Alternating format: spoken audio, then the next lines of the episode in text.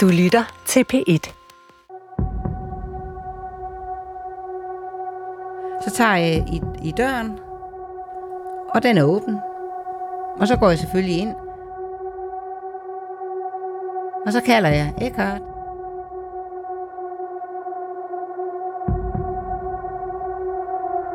Den tidligere Stasi-agent Eckhart Nicol bliver i 2008 fundet død af sin tidligere veninde Eva i en feriehytte ved Storkesøen. Og der kan jeg så se, at han ligger på gulvet. Et par måneder før havde Anna Elisabeth Jessen interviewet Eckhart. Kort tid efter ringede han hende op. Eckhart was afraid that somebody was going to kill him. Eckhart var bange for, at der var nogen, der ville slå ham ihjel. I found it sounded very dramatically. Jeg synes, det lød dramatisk. Altså på et tidspunkt, der taler Eckhart om, at han øh, har nogle papirer, som andre kunne være interesseret i. Hvad var det for nogle papirer, og hvorfor frygtede Eckhart Nicol, at han skulle dø?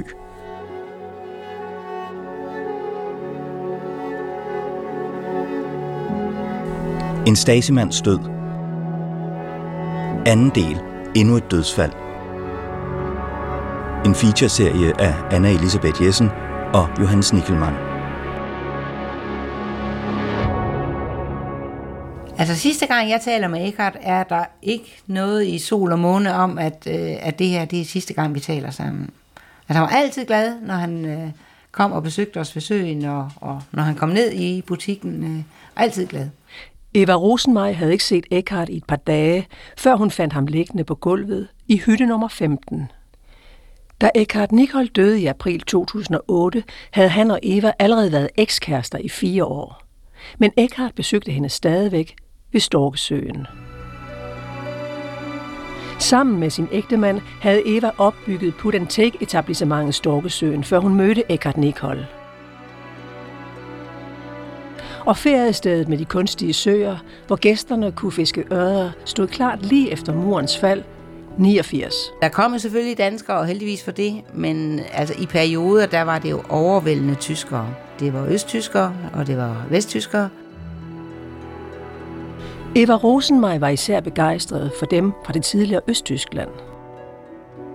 De opførte sig øh, lidt pænere, men de var mere beskedne, og de, det var nogle behagelige folk, synes jeg. Jeg kunne godt lide dem. Måske kunne hun mere se sig selv i dem. Eva fra Jylland. De lignede hende mere end de rige vesttyskere. Storkesøen var ingen guldgruppe, men Eva kunne fint leve af stedet. Da jeg mødte Eckhart Nicol første gang i 1999, boede parret i et smukt gammelt hus ikke langt derfra. Mit første indtryk dengang af Eckhart var en stor, kraftig mand. Men selvom han var stor i det, var han alligevel hurtig i sine bevægelser. Eckhart han var sådan lidt, øh, lidt rund i det, og han, han var også meget sådan rundhovedet, og øh, havde ikke for meget hår på hovedet. Altså ingen fotomodel. Men stærk, det var den tidligere Stasi-agent. Og han var rigtig god til at køre med grus i trillebøger ud på de mange stianlæg ved fiskesøerne. Der var masser af arbejde. Masser at tage sig til. Og Eckhart han var faktisk en rigtig, rigtig hyggelig mand. Altså han fortalte, og han var glad. Og... Så kendte han på en eller anden måde alt til Danmark. Og meget mere end Eva selv vidste om landet. Eckhart læste danske og tyske aviser. Han hørte dansk radio, så dansk tv. Han kørte ture op langs vestkysten, besøgte kirker, teatre og museer. Når han så kom tilbage, så havde han tit sådan en lille buket roser med til mig, og det var jo, det var jo meget sødt. Eckhart var et rigtig godt menneske. En gave fra Eckhart. Jeg har faktisk et, øh, en, en guld øh, armbånd, som jeg fik til min 50-års fødselsdag. Det har ikke været helt billigt. Mange små, tynde og mellemstore guldlænker, filigranarbejde, et særpræget smykke. Men det fik jeg til min 50-års fødselsdag. Da alt var fryd og gammel. Ja, plus en buket med 50 langstilkede røde roser. Jeg har aldrig set så smuk en buket.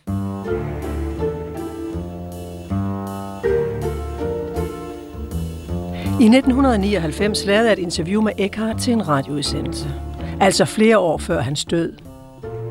Fra begyndelsen stod det mig klart, at han først og fremmest var interesseret i at tjene penge på gamle Stasi-dokumenter. I 2007, under vores sidste interview, denne gang til tv, kun få måneder før han døde, taler han meget åbent til kameraet om de gamle Stasi-papirer. Ein Teil von Dokumenten habe ich ganz bewusst mitgenommen. Die sind nicht aufgetaucht, ganz einfach aus Schutz. En del dokumenter har jeg taget med mig for at beskytte mig selv. Hvis der er en, der vil mig ondt, kan jeg sige, hold dig væk, ellers står det i avisen i morgen, hvad du har lavet. Sådan beskytter mange af os tidligere Stasi-medarbejdere os. En del dokumenter er også forsvundet. Ist das also nicht so einfach. So, haben sich, so schützen sich viele unserer ehemaligen Mitarbeiter. Und ein Teil der Dokumente ist ja sowieso verschwunden. Zum Beispiel habe ich meine komplette meine Dokumente komplett der GRU gegeben. Dem har du? Ja, ich bin, also mein Freund Slava ist zu mir gekommen in meine Dienststelle. Ich, jeg har overdraget alle mine GRU-dokumenter til min ven Slava. Jeg havde to store forsejlede blikkasser med mine papirer, som vi kørte til Slavas bopæl. Das Auto geladen, und dann sind wir zu seinem Objekt gefahren, und da hat er så Det var første gang, at Eckhart fortalte om sin russiske ven Slava. Dengang vidste jeg ikke, at Slava var vigtig for rigtigt at forstå, hvad Eckhart arbejdede med. Derfor stillede jeg heller ingen spørgsmål om ham. Jeg var mere interesseret i de Stasi-dokumenter, som de tidligere medarbejdere i Ministeriums für Staatssicherheit, altså Stasi, havde stjålet, kopieret eller bare taget med sig efter murens fald i 1989. Så det var en slags livsforsikring? Das, was ich der GAU gegeben habe, nicht. Das war keine. Aber die Dokumente, die ich jetzt noch habe, das ist für mich... GRU har fået noget, men så har jeg mine egne dokumenter, som jeg bruger som en slags forsikring. Es gibt zwar nicht mehr viele von uns, aber so dramatisch, wie das mal immer dargestellt wird, ist das alles nicht. Eckhart Nikol fortalte om sin forbindelse til GRU, det sovjetiske militærs efterretningstjeneste. Jeg kunne bare stille mine spørgsmål til ham på dansk. Han forstod det hele. Han talte også dansk, selvom det ikke var flydende. Danmarks Radio købte ingen dokumenter af Eckhart Nicol, og DR betalte heller ikke for interviewet, men han fik et lille medvirkende honorar for optagelserne. Så vidt jeg kunne forstå på det tidspunkt, kunne han tjene mange flere penge andre steder. Jeg ved, da vi boede i Stepping, der mødtes han med nok nogen fra, fra den vesttyske øh, spionageside.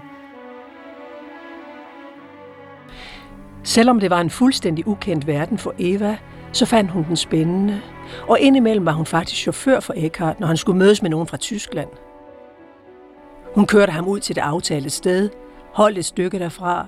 Han sagde, Kan du se den der sorte BMW? Det er den, de kommer i. Og jeg tror, at der var München-plader på. men hvad der blev udvekslet ved mødet, hvad Eckhart solgte af papirer, hun ved det stadigvæk ikke. Jeg kunne ikke, jeg kunne ikke følge med i den verden. Den var mig så, så ukendt. Var han bange for at blive aflyttet? Men hvem ville dog aflytte ham? Så mens vi boede i Stepping, og, og han sådan sad og fortalte mig nogle, nogle ting, så gik han altid hen og skruede lidt op øh, for radioen. Og siger, hvorfor gør du det?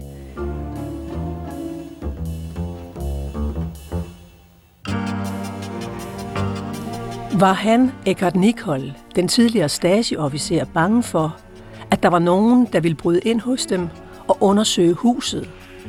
Han kunne også komme i tanke om, når vi gik hjemmefra, så satte han lige et lille stykke papir i, i døren, Havde han reelt noget at frygte? Var det bare paranoia? og det papir, det skulle jeg gerne falde ned, når han åbnede døren, og ikke ligge på gulvet.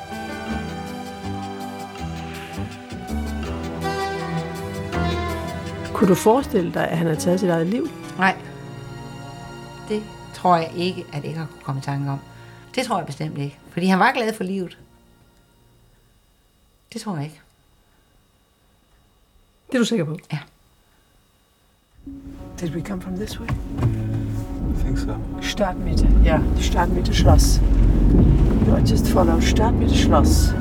If you find Startmitte or Schloss. Yeah. Min tyske kollega Johannes og jeg mødes i Flensborg. Vi har fået et tip om, at Eckhart Nicol her tilbød at sælge et yderst interessant Stasi-dokument til en chefredaktør. Det skete så sent som i slutningen af 2007, bare et halvt år før Eckharts død. Guten Tag. Guten Tag, wir haben eine Verabredung mit Stefan Richter. Mit Herrn Richter? Ja? Kann sein, dass er ins Haus kommt. Ich rufe einmal an oben. Kleine Richter? Ja. Kommt ins Haus. Das ist, ist schön. schon im Haus. Ach, ist auch schon? Ja, hat Uschu mir vorhin gesagt. Der Sehr schön. Ehrengast ist eingetroffen. Äh, Das ich ist habe süß, ihn ne?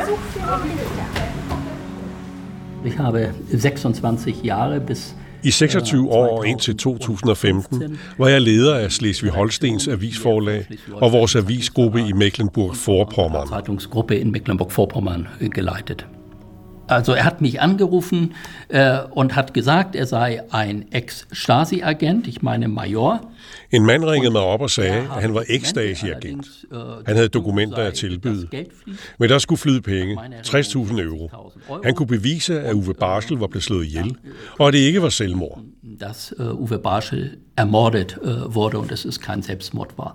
Das war natürlich für einen Journalisten in Schleswig-Holstein, für unsere Zeitungsgruppe natürlich so spannend, dass sie sagte, For en journalist var det så spændende, at jeg sagde ok, men jeg skal først have et klart bevis, før pengene kommer på bordet.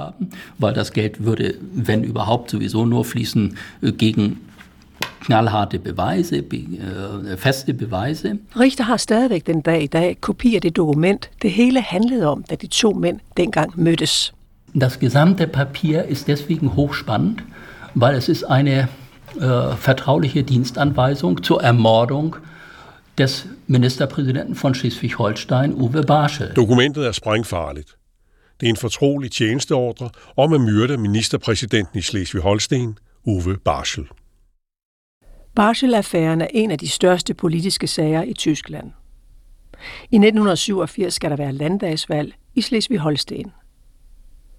CDU-politikeren Barschel bliver udfordret af SPD-kandidaten Bjørn Engholm. Barschel bliver anklaget for at stå bag en tilsviningskampagne mod Engholm. Barschel benægter det. Gebe ich den Bürgerinnen und Bürgern des Landes Schleswig-Holsteins und der gesamten deutschen Öffentlichkeit mein Ehrenwort, Jeg giver alle borgerne i Slesvig-Holsten mit æresord. Anklagerne mod mig har ikke noget på sig. dass die gegen mich erhobenen Vorwürfe haltlos sind. Ich danke Ihnen. Den 2. oktober 1987 træder Barschel tilbage efter pres fra sit parti. Godt en uge senere bliver han fundet død i værelse nummer 327 i Hotel Beau Rivage i Genève. Politiet går ud fra, det er selvmord. Unser Bruder ist demontiert worden. Er ist von seiner eigenen Partei zum Einzelkämpfer degradiert worden.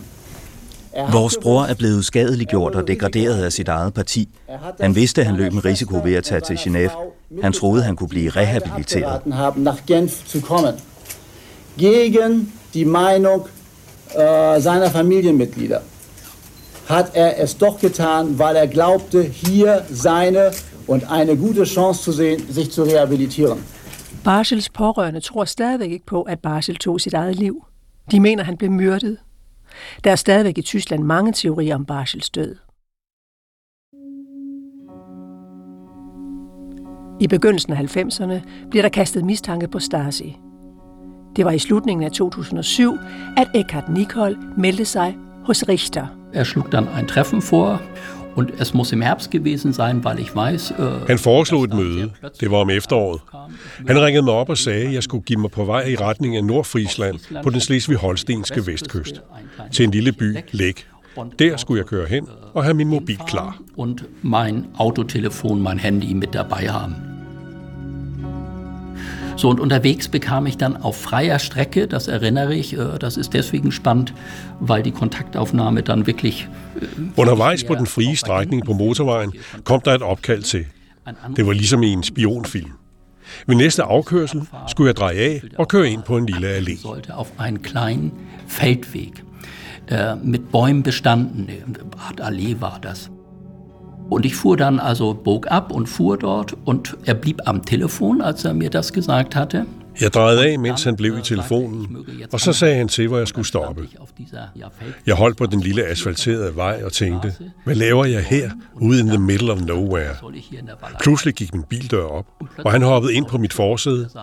Han må have gemt sig bag et træ. Er muss sich also hinter einem Baum versteckt haben.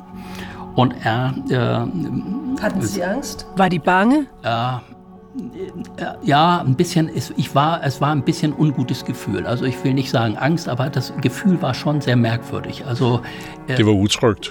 Jeg vil ikke sige, at jeg var bange, men en mærkelig følelse. Han var professionel, som i en film. Som han pludselig sad der i bilen. Jeg spurgte bagefter mig selv om, hvor han egentlig kom fra. Ihn also nicht hinter einem Baum gesehen.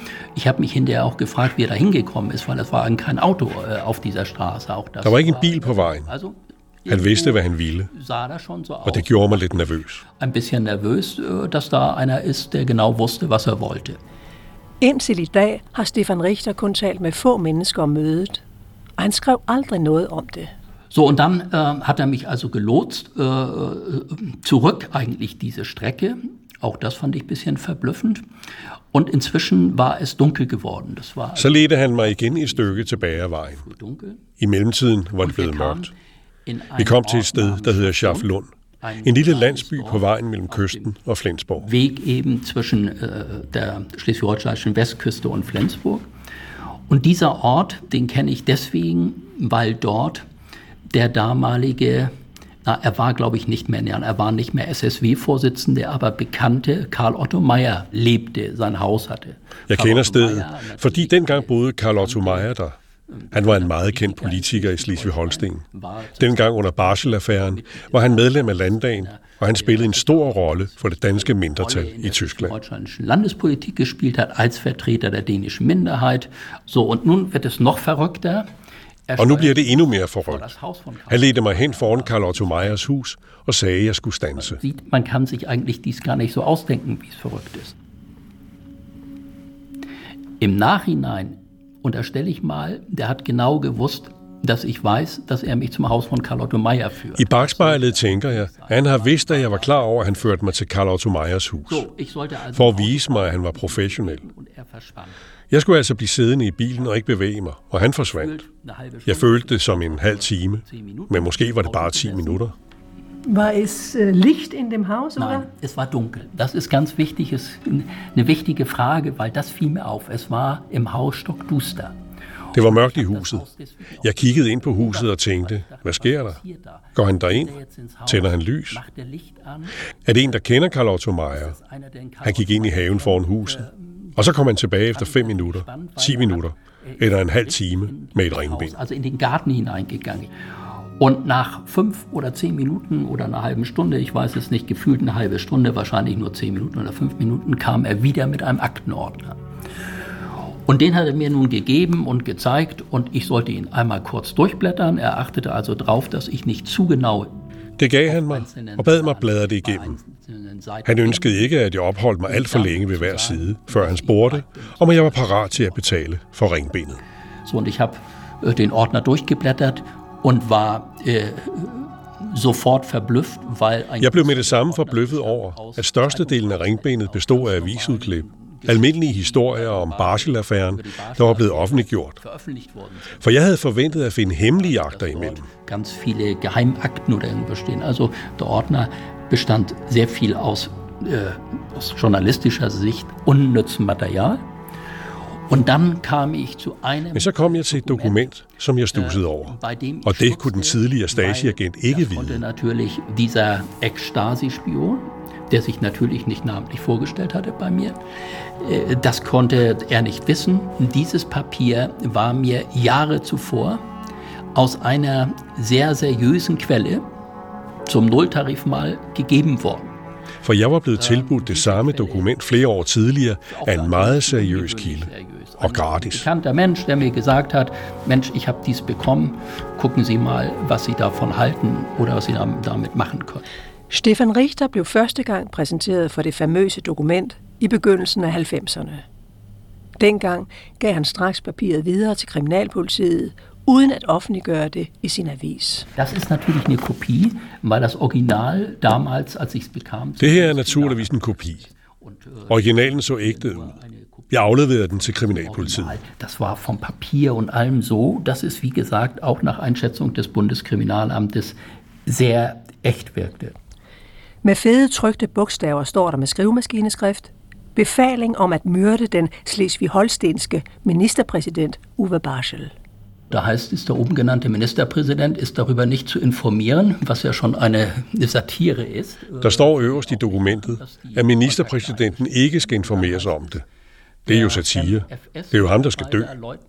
Og så hedder det, at Stasi-medarbejderen, løjtnant Jørgen Kunke, skal sætte sig i forbindelse med Uwe Barschel og mødes med ham på et hotel i Schweiz. Og der skal løjtnanten likvidere Barschel. Mordet skal se ud som selvmord. Det tyske kriminalpoliti slog dengang fast, at det drejede sig om en forfalskning. Und ich habe ihm dann ganz schnell bei den Durchblättern zu verstehen gegeben, dass ich kein Interesse daran habe und wir auch kein Geld bezahlen. Da jeg havde bladret ringbenet igennem, sagde jeg, at jeg ikke var interesseret og ikke ville betale.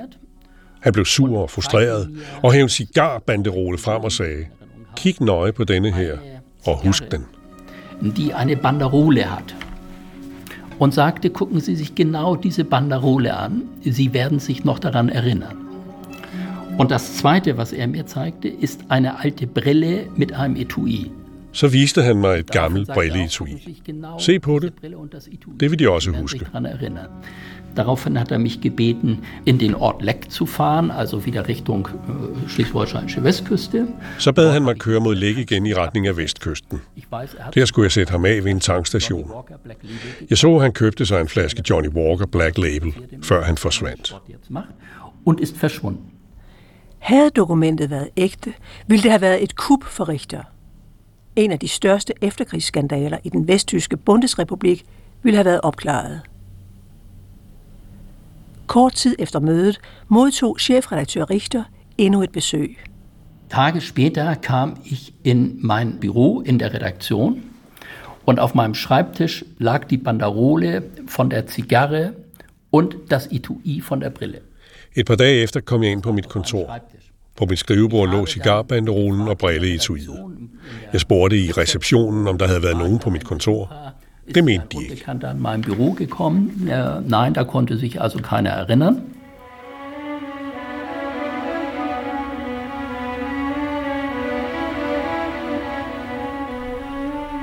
Da Eckhard Nicol og Stefan Richter mødtes i 2007, levede eks-Stasi-agenten ikke mere sammen med Eva i huset tæt på Storkesøen. De var gået hver til sit. Han kunne jo godt tømme sådan en hel, hel flas snaps. Og var jo virkelig, virkelig beruset. Eckhard Nicol var det, der kaldes kvartalstranker. I lange perioder tørlagt, og så pludselig drak han. Og det var jo ikke godt, fordi øh, han var jo også syg. Han havde jo øh, sukkersyge. Når han ikke drak, var Evas tyske ven yderst patentlig med alt, og i særdeleshed omhyggelig med at passe sin diabetes. Men ellers så havde han jo sin øh, insulinpen. Det lignede egentlig bare en kuglepen, hvor han så sprøjtede sig selv øh, med insulin. Insulin kan slå ihjel. Fortæller mig på et tidspunkt, hvis man nogensinde ville øh, slå et menneske ihjel, så var det den allerbedste måde at gøre det på, simpelthen at pumpe dem fuld af insulin. Insulin kan være farlig. Fordi det ikke efterfølgende ville kunne spores under en øh, obduktion. Da Eva fandt Eckhart død i hytte nummer 15, lå der en insulinsprøjte ved siden af ham på bordet. Var han blevet slået ihjel? Eller havde han taget sit eget liv, fordi han som alkoholiker og mislykket eksagent ikke mere så en mening med livet? En Stasimands død. Anden del. Endnu et dødsfald. Tilrettelæggelse Anna Elisabeth Jessen og Johannes Nichelmann. Næste episode. Små fisk, store fisk. Glauben Sie, dass so jemand wie Eckhard Nicol seinen eigenen Selbstmord als Mord inszenieren würde? Tror de, at Eckhart Nicol kunne finde på at iscenesætte sit eget selvmord? Das würde ich nicht ausschließen. Das würde ich nicht ausschließen, weil es, es, könnte, es, könnte, es könnte passen. Jeg vil ikke udelukke selvmord. De danske stemmer. Ole Retsbo og Sten Henriksen. Teknik Jonas Bergler og Gianna Giacomello. Redaktion Leslie Rosin. En produktion fra Vestdeutsche Rundfunk i samarbejde med DR 2017.